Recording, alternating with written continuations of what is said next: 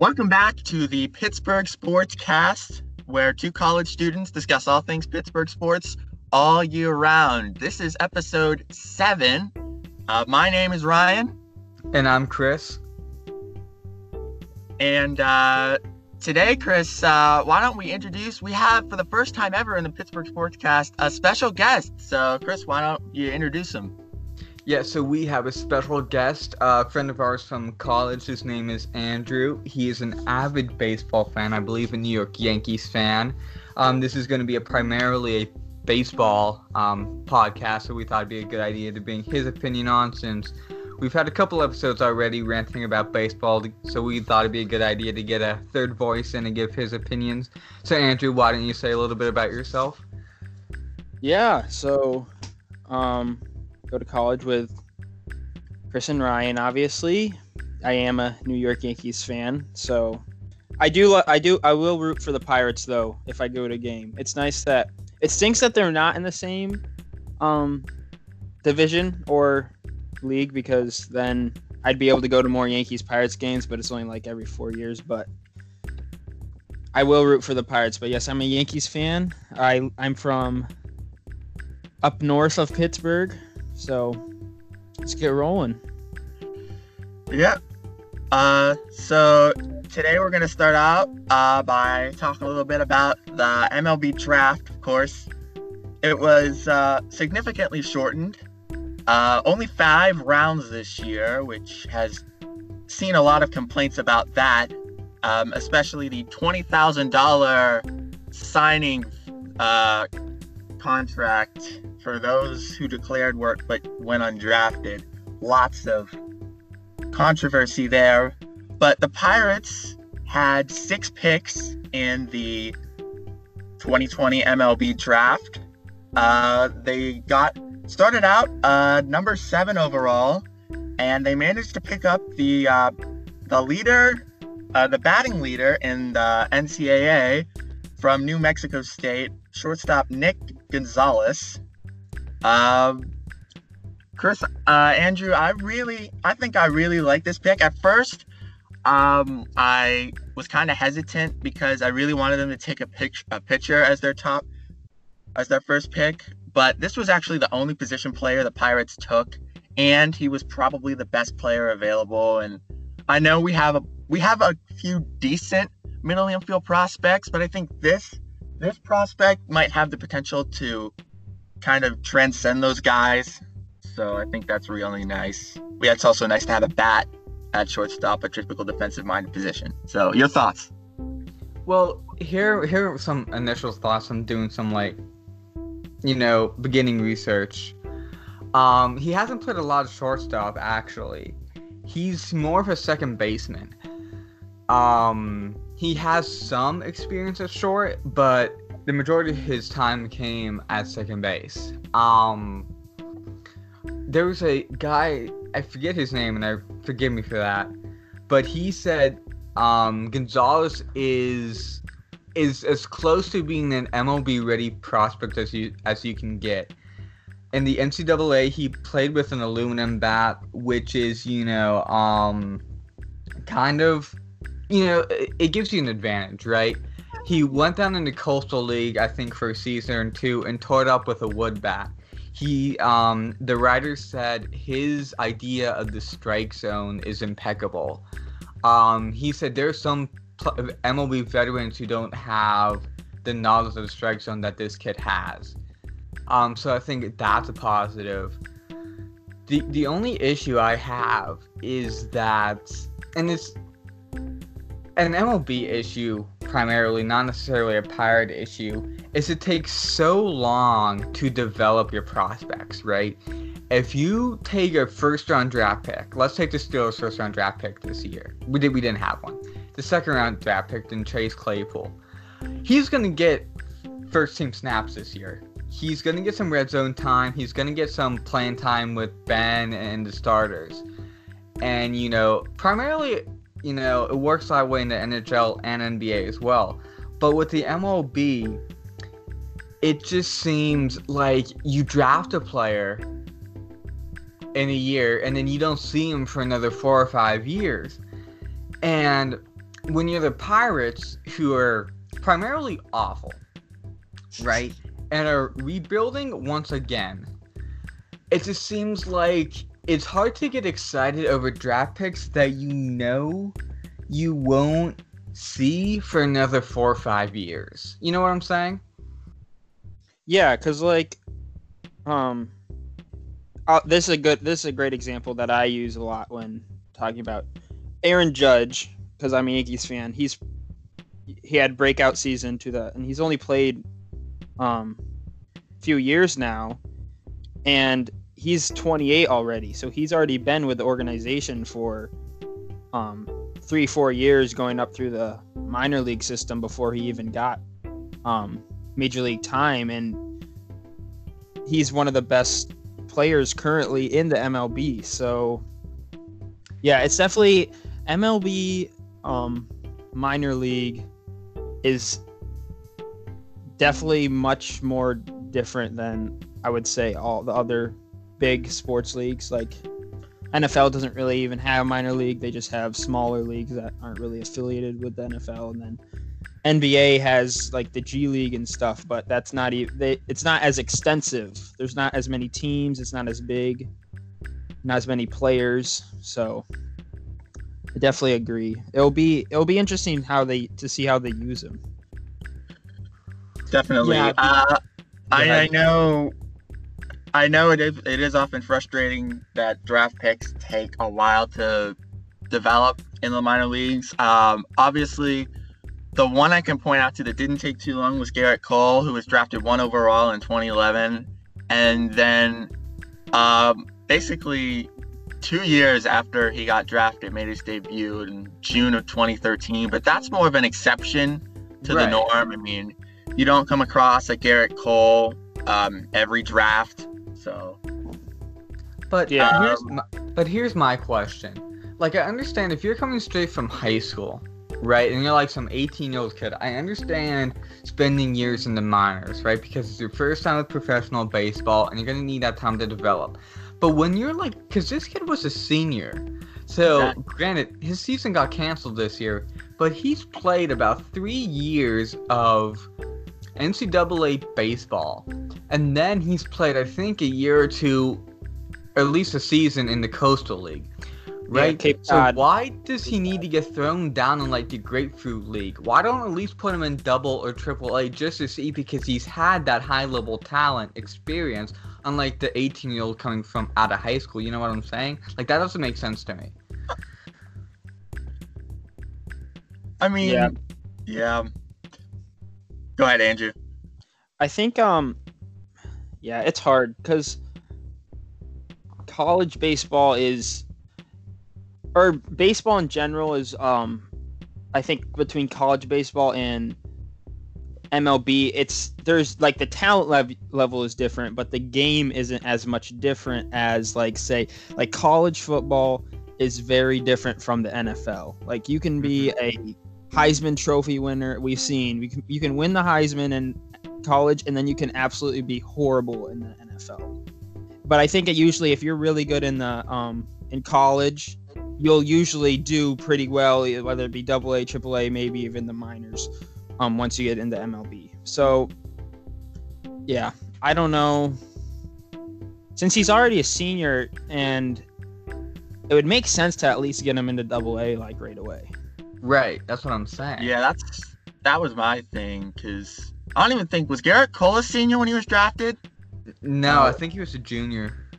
Yeah, so I I, I think they should uh definitely, especially because he's had he's been crushing it with wood bats because typically um even players that pass through college will spend time in uh single A or so uh just to get accustomed to hitting wood bats every day. Um obviously with the with the bat changes and the BBCOR standard and a myriad of other rules they have applied to aluminum and or composite bats it's a not as drastic of a change but it's still a change Yes.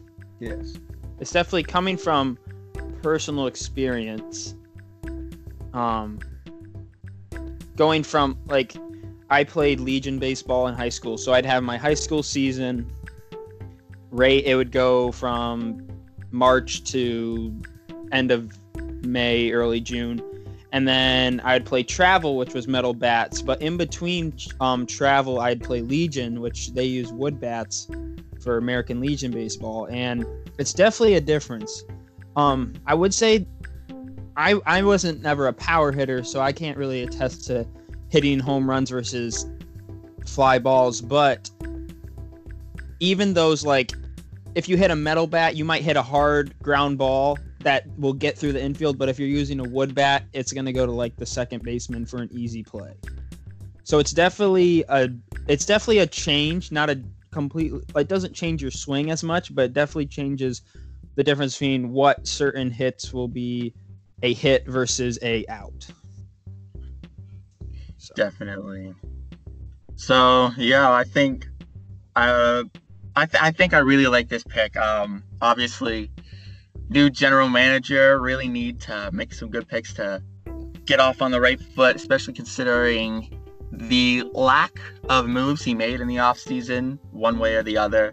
So I think this is a much needed boost for the morale of the management here that they got Nick Gonzales, who uh, I seldom saw any complaints about this man, which is very rare among the Pirates fan base. So that's always good.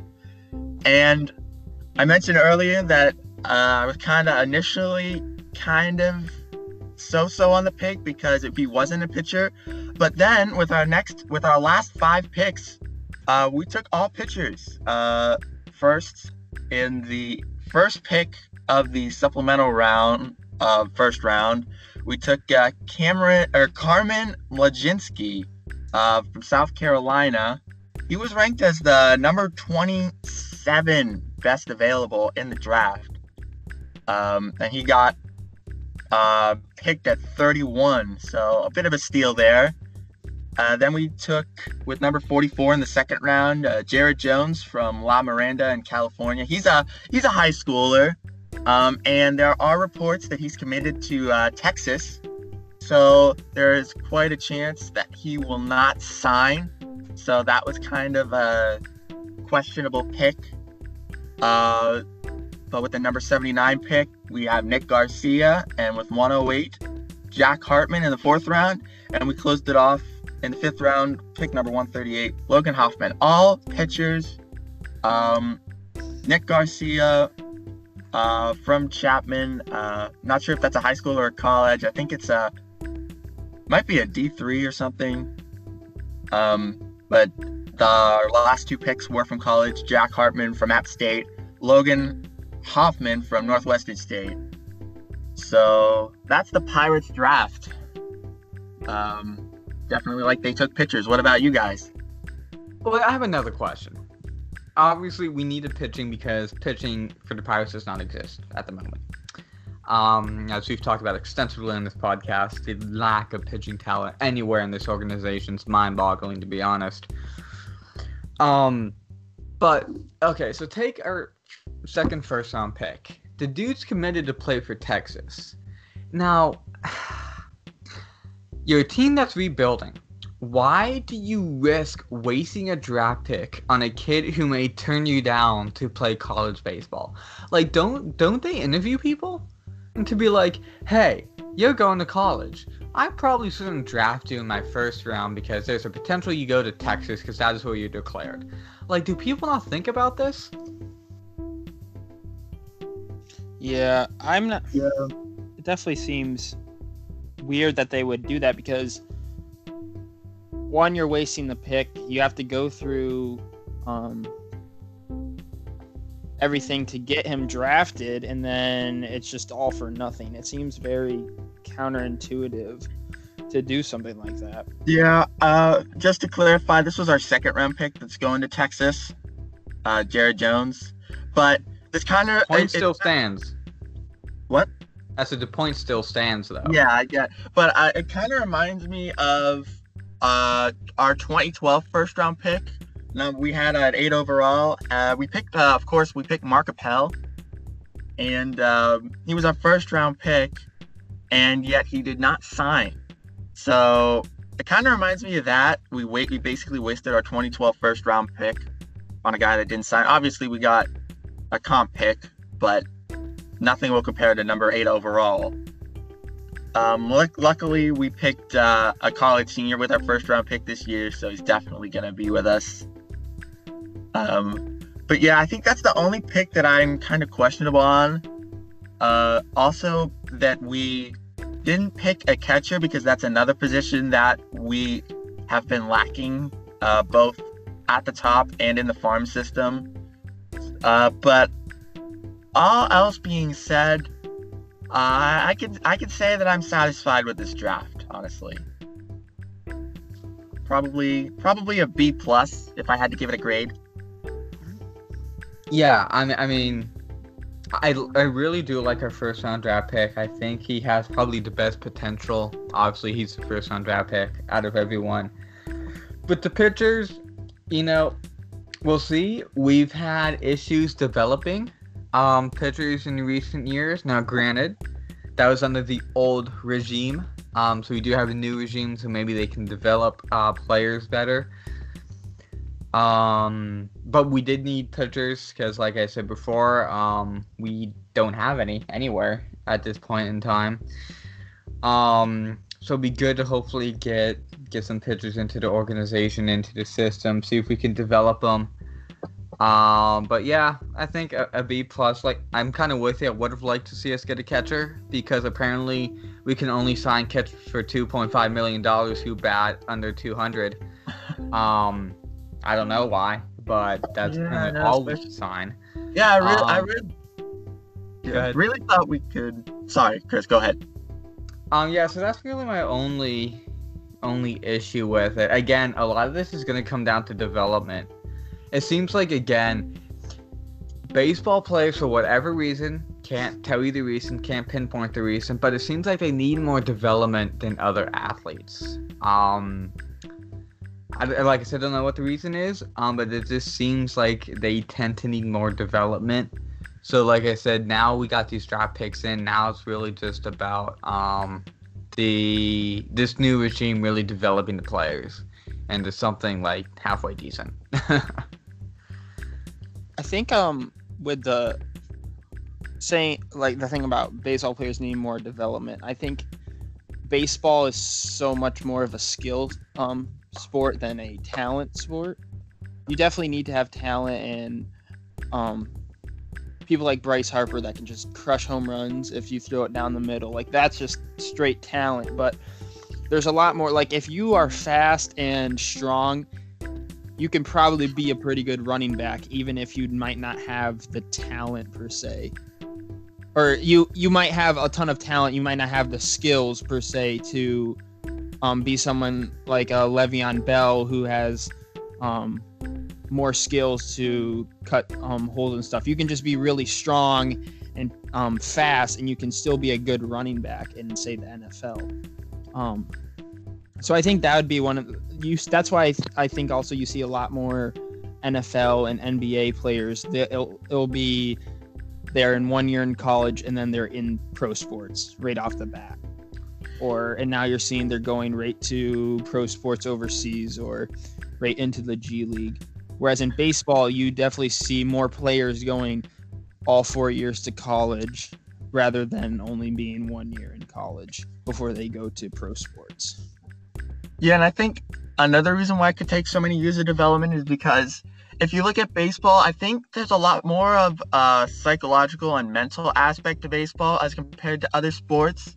So that I think could be another reason why there is more. It takes more time to develop an athlete, especially if you're coming out of high school into a major league player. Because uh, if you look at other sports, like say football or basketball, uh, when you say someone has basketball or football IQ in that sport, it's generally, you know, because their knowledge is unique as compared to other players. But in baseball, I think you you really have to have baseball IQ if you even want to get to the major leagues. You can't run, you can't just get by on talent alone. Unlike say football or basketball, you can't just be good enough. You also have to have the right you know the right mental standpoint and you have to be able to know your situations obviously and be able to see certain pitches obviously. So slightly disagree. I think when you're talking, we're just gonna use a football analogy, right? I think it depends on the position. Like if you're playing quarterback, oh yeah Like you, you need a high IQ. I mean football IQ. If you're playing like the linebackers or the back end, I think you need one as well. Because let's be real, if you're a lineman, in reality, you just stand up and, and knock down the guy in front of you. Okay. but if you're like a safety, think about if you're a safety. You're out there, you're the linebacker corner hybrid. There are times when you gotta recognize it's a run play and you gotta slam and sprint in order to stop the running back. There are times you gotta be hella back because you got Megatron up in here. um, if you're not familiar with football, uh, future Hall of Fame wide receiver who played for Detroit, Calvin Johnson. Um, that if he's back there, then you gotta be double teaming him all day. Even triple teams didn't work in his prime, right? And depending on zone, man to man, if you're an inside linebacker, you know you got to get the calls out to everyone. So I think with football, it really depends on the position. Because some positions you just got to be smart in order to figure out how to play it. Oh yeah, I'm not I'm not disputing that, but I'm saying that with baseball, there's every single position, I should say, specifically with hitting, I think, and being able to, you know, see and read different pitches and know when to swing, when to not swing in the count. Um, and when you were talking about quarterbacks, I think that quarterbacks at safeties, I think you could best equate that to like pitchers and catchers in terms of like what you said. But I think overall, I think baseball is uh, probably one of the more psychological sports. But yeah, I'm not disputing that you need IQ to play other sports, but I just think baseball is kind of a bit more above. But yeah. Yeah, I could agree with that. I think, I think that's one of the aspects that of um, professional sports that people don't realize is how um much you have. It's the game is in your head. How much you have to be thinking every play, and if you take off a play, um, it could cost you a the game basically say you have a um, runner on third base and as a shortstop you have to field the ball and make the play. If you make one little mental mistake on not paying attention to fielding the ball or you make the bad throw that could be the cost of the game. I don't think people realize how um, smart i guess professional athletes are compared to say a high school athlete. It's just such a the talent and the mental um, ability of players is just so much greater once you reach pro sports. I think that's one of the reasons. Um, not, I mean, obviously physical, physically they're so much bigger and stronger, but also mentally they're so much more adapt. I think would be a, a good word to be able to make those split second decisions, um, in the middle of the game. So And Like, just I thi- go ahead. Oh sorry. Just just listening to like jj watt talk about like getting to the qb like the amount of like how much his mind is thinking like he's just not running straight at the qb and trying to tackle him. Like he is thinking of okay which way can i go? Which hole can i hit this time? Um which way can i use my arms? Which way can i use my legs to get around this guy? Um should I back up this time? Should I really go full force? So I think it's just the like listening to him talk, like it's just you can learn so much from pro athletes on how they think and everything. Yeah, and I think another thing that separates that I think is is adjustments within the game. I think is so much more prevalent in the professional game. Um, I remember a story. I think it was from last season where the Steelers were playing the Browns, and the Browns were having to, had a good first half running the football or doing whatever they were doing, and Mike Tomlin legitimately walked in the locker room, got a whiteboard out, got a marker, pulled his defense in, and started drawing up and said, "Boys, this is how we fix it." Put the marker down and said, "Go do it now." Yeah, I do think I do think especially the advent of game film and modern technology has also accelerated the development of intelligence in these in professional sports because you know it's almost you know it's it's almost so deep and and the depth and breadth of new information available. I mean there's a whole category. I mean obviously baseball has sabermetrics and it could take you a lifetime to go through every stat they have now. Plus with the statcast era now you have even more metrics you know? Who'd have thunk 10 year, or 10 20 years ago we'd be talking about launch angles exit velocities uh, route efficiency spin rate all these things. And it's just it just keeps exponentially growing. The depth and breadth of knowledge both available and expressed by players and all kinds of professional sports it really is incredible It is. It is. Now we're gonna close that discussion on the MLB draft and development of, of players into more of a wide um, look at the MLB as there is a new proposal um, along with some unique comments we'll say made by the commissioner mr manfred so i think we'll get into those type of discussions now i have john Heim- Heyman's twitter i believe um, he is an insider at mlb network um, read you a couple tweets that he's had within the last hour um, so we start with this one. MLB counter proposal to players is expected today.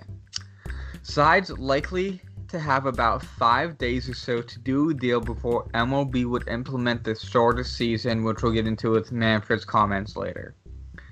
Then, um, from about an hour ago, 15 minutes ago to be exact, MLB expected to make a 72 game proposal today to players for more than 80% of prorated pay if there's a postseason.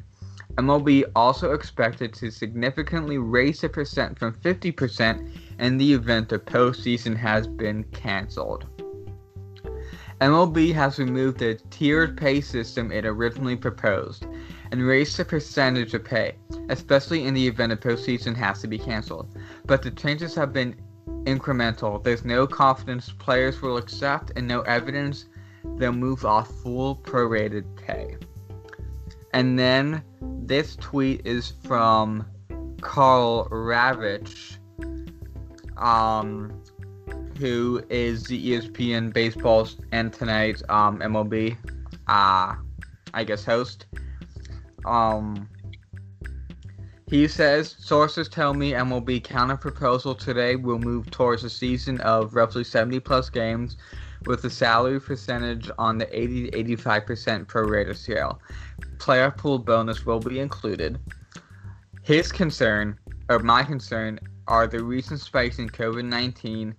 Worst case would be to start the season and, and then stop. What would happen then? So those are two insiders' tweets on what the proposal looks like, some of their fear and thoughts. Open up to you guys for discussion. Well, for me, I think I think this is really on the owners who are basically trying to propose the same offer to the players and expecting it's all it's you know the classic definition of insanity doing the same thing expecting a different result. In this case it's the same thing veiled as something different. Um so really all that they're doing is changing the amount of games based on the amount of time they have available. Obviously, the number of games will shrink as time passes. Uh, but basically, in terms of total pay, um, as a percentage of what they would normally get on a full season, the owners are proposing that the players get 25 or 35, around 35% of that. Um, whether that is, you know, 70 some games with 80% or 80 games with 75% or any sort of combination of pay, it all adds up to 35%, even down to the even down to the option that they want to propose but haven't officially yet, the 50 game 100% prorated. That would be about 30 to 35%. So it's really the same deal, uh, but they just change up a couple of the numbers. But in the end of the day, uh, it's the same result. So I don't have optimism for the players to accept this. Uh, the owners don't want 100% prorated, even though they agreed to it in March. Um, frankly, I think this is going to come down to Commissioner Manfred and whether he has the guts to do what we're going to talk about later. Andrew, your thoughts? Yeah, it's definitely it's hard because I, understand both sides where the the owners obviously don't want to lose all this money. They're they're saying um, they're going to lose however millions of dollars every game that they play without fans, which I think some of their numbers were a little exaggerated.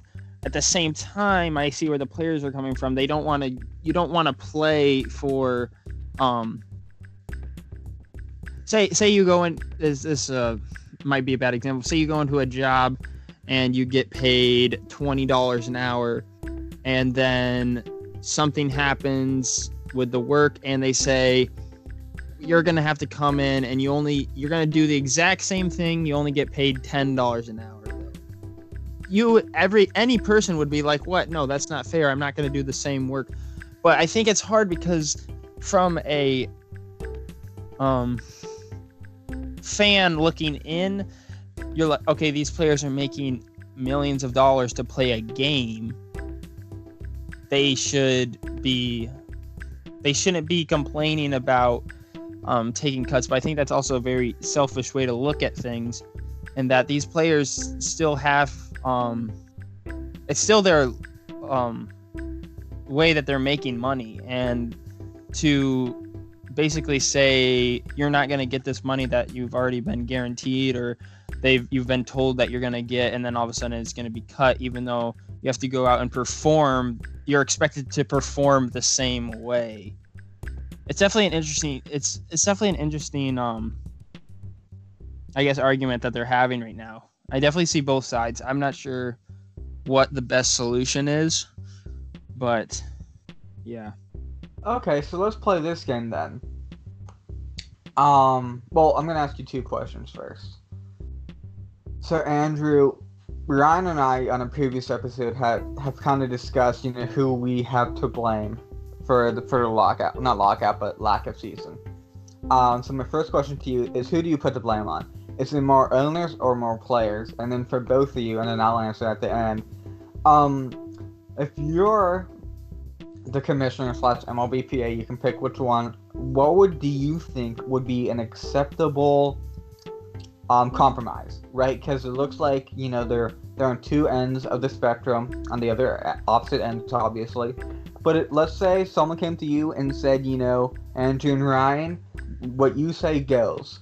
What would be a good compromise in your two's opinion? Okay. So I guess um for me, I would. I think the owners definitely um, have some a partial blame in that they're they're cutting. I think they're definitely cutting like the.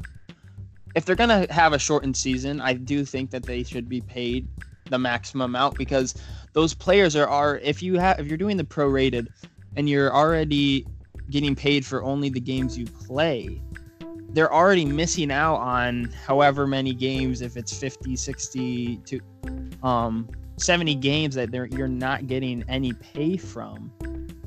To then take that um percentage of games and then cut it down even more i think that's definitely but um i think one thing is for the players to i think it's i'm putting more blame on the players is that they're asking for more games I think that's one of the problems I'm seeing is that a lot of places, even colleges now, some colleges are starting school early to try to miss the second wave that's supposed to be um, coming of the coronavirus in uh, late or early winter, um, around November, December, maybe even October. So I think that a, the the best compromise I think would be you keep the shortened, I would say shortened season. Um, then you don't have to deal with if you get you're like 70 games into the season and then they're like there's gonna there's and it starts spiking and you're gonna have to cancel but you still have whatever if if what was the first was it 114 games was the first proposal That was the players. The players. Yeah, that was the players' proposal. or for yeah yeah the play so like you have the 114 you're only on like 70 games and then you have to cancel the season again and then all that work you've put in is all um For so i think the, i think the best solution was be they get paid full amount for a shortened amount of games. I think that would be the if i were to choose i would say okay because what's what's the smallest amount the mlb has proposed? 89 Yeah, th- well, it would be the proposal that's going through today with like 82 Seven, I think it's even seventy something. The MLB proposed. or whatever Jon Heyman said. Yeah. But yeah, I think, I think, uh, for me at least, yeah, I think both. I think both sides are obviously both sides, but I do kind of think that the owners are underestimating how many fans are willing to leave the game for good because of if the season gets canceled. I think that the owners are underestimating the long term financial hit that they will take if they have no baseball this year. Yes, I do think there should be less games played. I do think the owners are right with that. I think it's ridiculous that the players are proposing over 100 games. There's no way that should happen. But I do think the owners should offer full prorated pay. It's only fair to the players. It's only fair uh, to the players who are doing the same thing.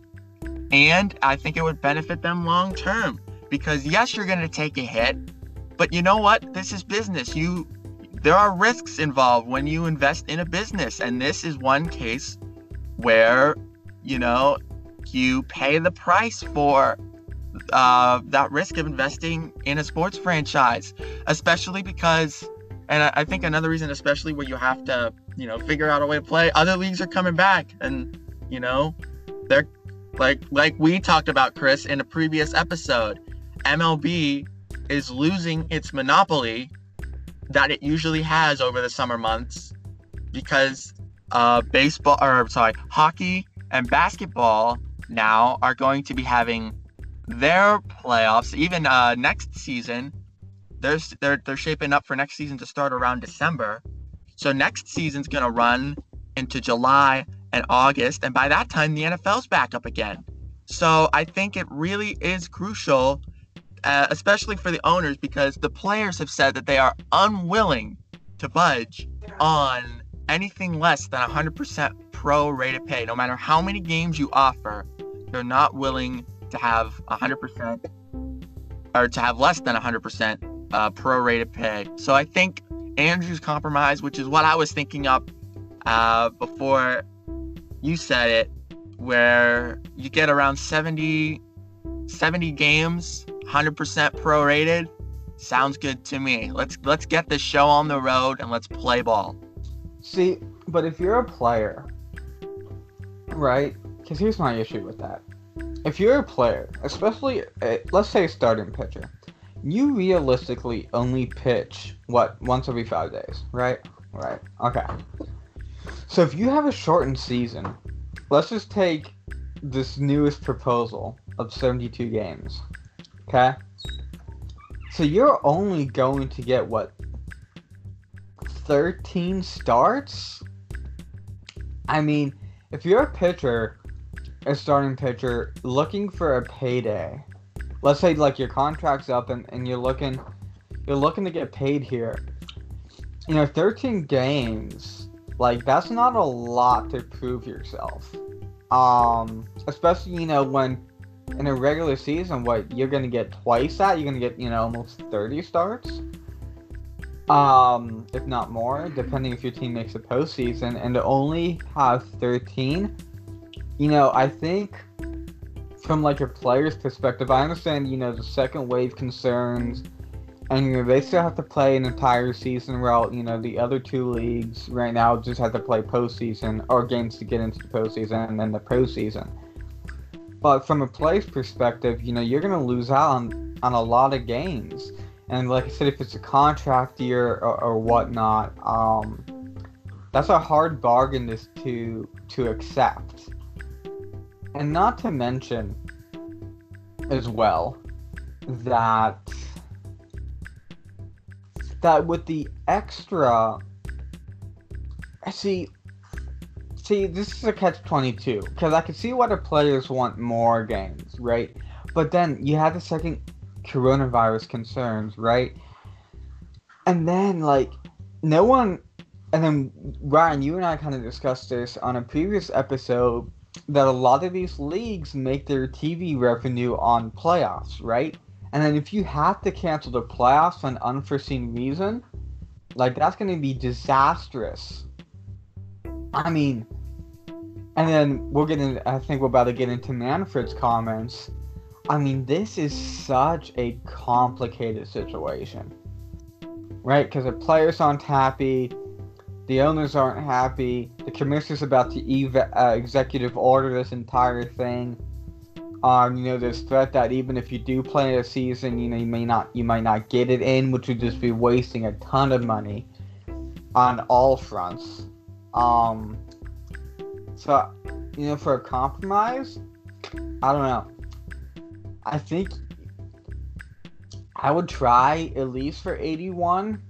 Um, I don't know if you could do it. I think you could at least try. But then I th- I would agree with you guys that you run the risk of um of not finishing the season, which would be disastrous. But again, not having a season is disastrous. So maybe, maybe you play um, a season with lesser games and, and try to do it that way. But I just think that's going to leave a lot of people unhappy, especially coming from the players. Yeah, I definitely think they need to um, do something to get baseball back. It's definitely a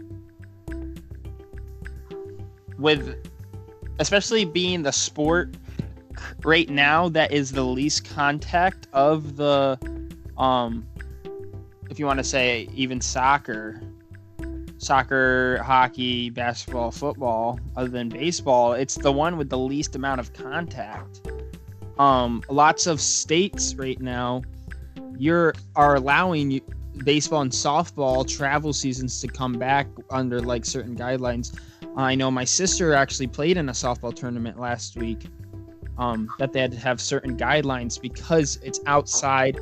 You're not coming in contact with much of the other team, really just your own team. Uh, I think what they did is they had to have um, for they could have they have to have social distancing in their dugouts. They could only have certain people in the dugouts, like the current batters. Everyone else had to be outside on the bleachers.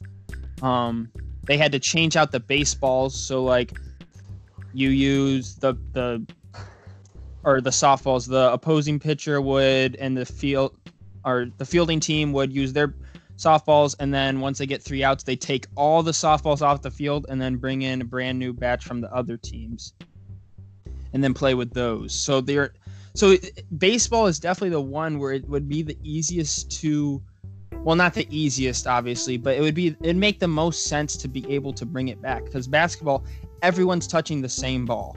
Everyone you're playing defensive football everyone's touching the same ball. You're you're tackling people so to have baseball be the sport it's definitely discouraging to see this would be the one especially when it's summertime this is the sport that you would think would be have been the first one to come back especially when they didn't even start their season so, yeah, it, yeah. it's definitely hard. It, it'll be interesting to see what the virus does. If there will be a second spike, if it will be a spike, but there won't be as many. They'll have better treatment options, so it won't be as um. Because I know just in the amount of time from like March, what was it like 13th or middle of March when we got the when school got canceled to now, the amount of treatment has grown exponentially to help people. Indeed. Plus, there's other factors like uh, uh, some some say it's mutating to be less deadly, or there's all kinds of these things. Like, I think, you know, I definitely think there could be a possibility for a second wave, but who knows how bad that's going to be. Um, hopefully, it's not as bad, but um, if so, that would just be bad luck um, in spite of advancements that we have made. I definitely think that they need to. I think they need to be cautious about the second wave, but I don't think they need to. They they shouldn't be putting all of their trust on there not being one or there being one. I guess. Oh, definitely agreed. Yeah, You definitely obviously. You definitely Obviously, need folks at home, we're not medical professionals, so yes. don't. I always like to offer that disclaimer. Uh, we're not doctors. We're not experts. This is just a couple sports fans talking about sports stuff. But yep, that's. So yep.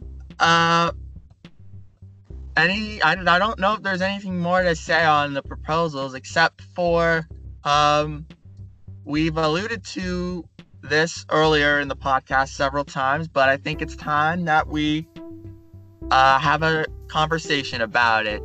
Um, Andrew, you got some options, or Chris, you got some sources popped up. Why don't we start our third and final segment of the Pittsburgh Sportscast today?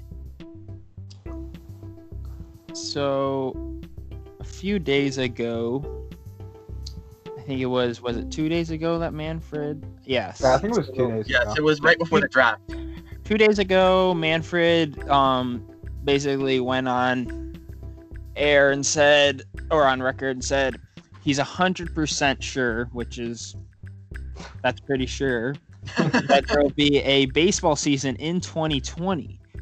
Um, so he he has the ability um to basically go in and because the commissioner is the in-between person between the ML um the players association and the league. So he could be able to come in and say okay I am overriding both of your proposals. This is what's going to happen. I'm not sure I'm sure there's some way that the players association or the ML like the owners could come in and say they don't want to do this and they can veto it basically.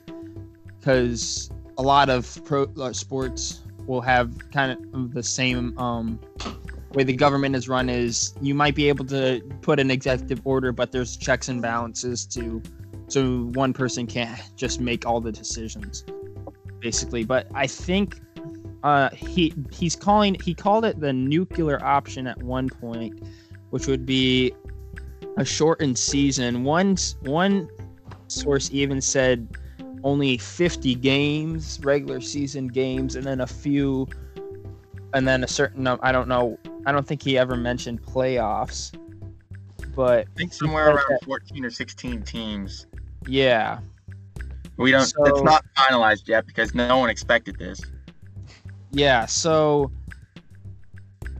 he said he's close to he's he hasn't even made like a full one, but he's it's still in development on what he would exactly do. But um one of his quotes was if we don't get an agreement real soon, this is going to be ugly. Real ugly and it's just going to get worse. And I think of all the things with this, I think he's spot on with that statement is that I think if there is no season, um, well, one the owners are gonna owners are gonna lose money, players are gonna lose money, People lose money. No one's happy about that. And then I think it also will really hurt um, baseball coming back, especially seeing if other. It'd be one thing if, say, the NFL and the NBA and NHL don't play this year at all. They all just are like, okay, we're not going to deal with it. We're not going to try to do anything. We're just going to start 2021, 2020 seasons. They never even happened, basically. Null and void, as they say over in England. but to have all these sports working around it and actually starting to have some success bringing it back, it'll be interesting to see what the how the NBA and NHL um, how their um, comeback seasons work, and as well as college and NFL starting up in the um, fall if it does start. But I think it'll definitely be a huge hit to the MLB um, for a fan base that's um, I definitely think there's not as many people who are avid baseball fans as I guess. I don't know. Definitely def I, I think I've I've been hearing more comments. I mean, I don't know everyone in America obviously, but I've definitely been hearing more comments of baseball's boring. Oh, I don't really like watching baseball. I'd rather watch something else. Ah, baseball's okay. Not a big fan of baseball.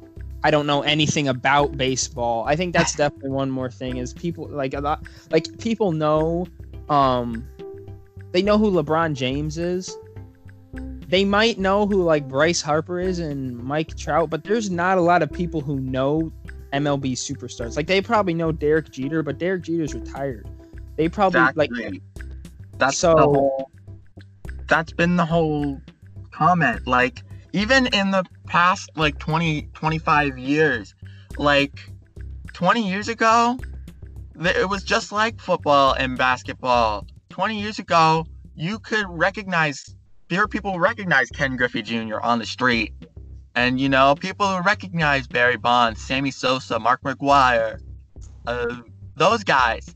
Nowadays you only have uh, two people at most that you'd be able to recognize uh, the average sports fan even could recognize on the street. And you know i i'm honestly worried for the future of baseball um, especially if there's no 2020 season because you know people say it's the national pastime. People say it's never going to go away. But here's the thing. Sports can and do go away. Uh, the the the analogy I always like to make is 50 years ago, any sports fan would be ashamed or couldn't call themselves a sports fan if they didn't know who the heavyweight champion of the world was.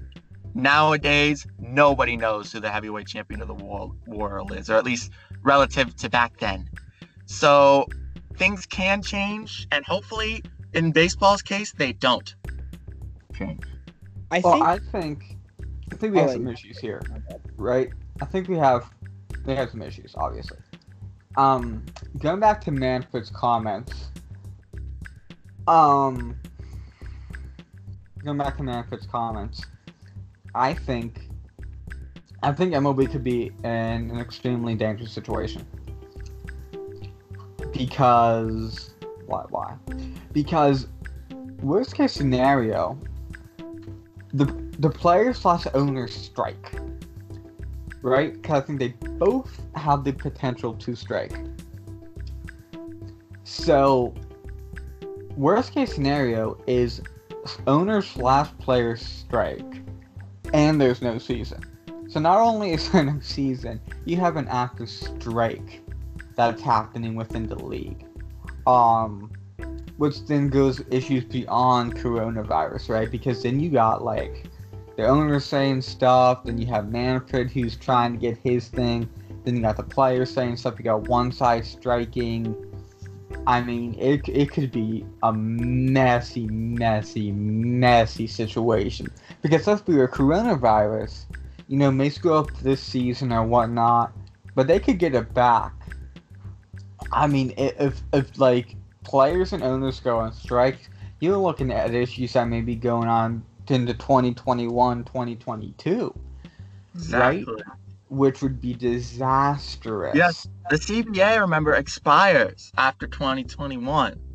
See, and so I didn't even know that. That's a good point. So you could realistically, worst case scenario, and we're gonna pray this doesn't happen, but you could have no 2020 season with an active strike going on, and then the CBA runs out. So try bargaining a new CBA with an active strike and a 2020 season already being canceled. Like, could you imagine the consequences to that? Like, I'm struggling to to see the cost. I mean, I mean, this, like I said, there's a realistic op- chance, not opportunity, realistic chance that this could go into 2022, and a realistic chance that if a strike does happen, we miss two seasons of baseball 2020 and 2021. Because if, if they can't figure out something and and someone goes on strike, 2020 is canceled, and then the CBA runs out, and then 2021 is canceled. And by that time, people have found something else to do with their time, whether it be an NBA season that runs into August, or an NHL season that runs into August, or soccer, or something else. Lacrosse is on the rise too. Geez, there's mo- more competition. By that time, it's there. All hope will be lost, and I really don't want to think about what happens if the players decide to strike or the owners lock the players out. Gosh, I'm I'm praying that something happens. I will say that um, I think in the end, I mean, this could be years down the. I think the MLB will be fine no matter what happens in the situation. I think there's enough um, fans of baseball, and there's still kids coming up through um, playing baseball, and I think there's still a demand for baseball either way. Um, so I, I think the MLB in the end, whether whether or not we, you could have one, two, maybe even three seasons, um, 2020, 2021, 2022, affected by the um, disagreements between the players and the owners. It might be a different sort of league coming out in the end. Um, but I think that it, the demand is down. But I think I also think there is a demand going down for all sports. There's a like I know, and especially like schools around us, there's a lot of kids that don't play sports. Whereas, um, ten years ago, you played a sport in the fall, the winter, and the spring. So, I think there's a, I guess. Travel there is still travel baseball is really big in America. I think that's growing. Um, I think baseball's still growing around the world more. Um, you Oh, still definitely. have lots of the Latin America, South America baseball is very big. Um, Japan, Korea baseball leagues are still very big. So I think that um, ba- the demand for baseball is still there. I don't think the demand for baseball. It just will be interesting if there will be a demand for the MLB. That's true. We could we could see like an X we could see an XLB maybe rise from the you know the fans outrage towards Major League Baseball. I mean, we saw uh unfortunately before it was cut short by COVID, we saw how successful the XFL was. So maybe we could see something like that with baseball. Uh, who knows what the future will hold, but obviously we do we do not want to see the season canceled. That would be a travesty. Um, Manfred says that won't happen. Um, although I will say, if, if if it is Manfred that launches the nuclear option, and it is something that the players and owners will both go with, um, I do think that should help his standing because uh, you'd be rare to find someone that has anything positive to say on the commissioner of baseball right now. Um, so I guess good for him if he manages to step in and get it done. but I think this nuclear option could cause more trouble than it alleviates, honestly. I, I think one more thing to say with the um, losing the fan base. I think um, I think at I guess I have an extreme bias, so I'd be the wrong person to have an opinion on the situation. But towards baseball, but I think like if they had a MLB game right now, like I would be watching it on TV. Like I just want to watch baseball on TV, um, American baseball. I want to see the Yankees just play a baseball game. I don't care if it was in a random field, not even in a stadium. They could have someone filming it with a iPhone. I would watch that game on TV right now. So I think that the larger fan, like hardcore fans that um, watch, I would say at least 80% of the baseball games on TV or go to the stadium, I think those people are still craving baseball. And if there was baseball on TV today, they would be watching it. So I think it would be more the um, fans who are kind of on the fence. They might watch baseball sometimes. They might go to a few games a year, um, or every every few years. I think those are the fans that would be the ones that would be lost if this were to happen, missing multiple seasons because of disagreement. But Yep, it is obviously another frustrating rant about baseball. Uh, you guys have any final thoughts before we wrap this up? Um, just some some other side notes from from other Pittsburgh sports. Um, nothing new on the Steelers front. Oh, there's one thing. Um, training camp will not be held in St. Vincent for the first time in 50 years. Um, it'll training camp will be held at their uh, usual regular season uh, Southside uh, practice facility. They're gonna have it at Um, Heinz Field, actually. Oh, yep. Um, so some news there knows that there will be no open practices for obvious reasons. Um, if you're a veteran fan of the Steelers, you know that they like to have open training camps where you can come meet the players and all that. That will not happen this year. Um, some Penguins news. Um, the majority of the players have returned to the ice at the UPMC um, Sports Complex facility in Cranberry. Um, training camp has an official date of July 10th. Um, so it's looking we're getting closer to hockey. Um, day by day here, we got a training camp date set.